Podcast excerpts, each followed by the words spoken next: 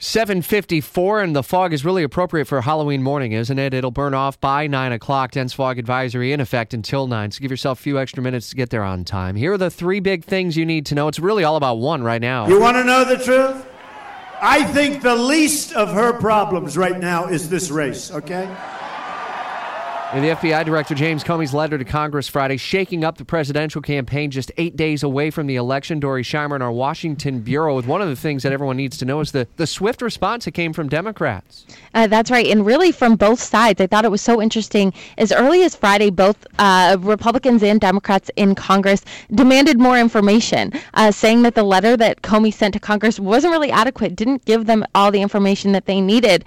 Uh, but it's been swift. Now, Harry Reid, the top Democrat in the Senate, uh, sent a letter to Comey, a uh, really sharp letter, saying that there was a double standard in place, that uh, Comey has information about the Trump campaign's ties to Russia that he won't release publicly, but that he was quick to make uh, any new information about Clinton investigation public. Uh, I haven't seen partisan, you know, backlash and battle like this in quite some time. The top Republican on the uh, committee who investigated Clinton over her role in Benghazi came out saying that he thought that whoever wrote that letter from Reid was on drugs, mm. saying that Harry Reid was a political hack. It's just gotten really ugly really fast as both sides try to navigate how to uh, use this new information to their advantage. What a firestorm by the F B I. The election turned on its head now with just days to go. Our Washington insider, Jamie Dupree, with updated blogs this morning on the race at uh, W O K V dot com. Dorie Schreimer in Washington, thanks.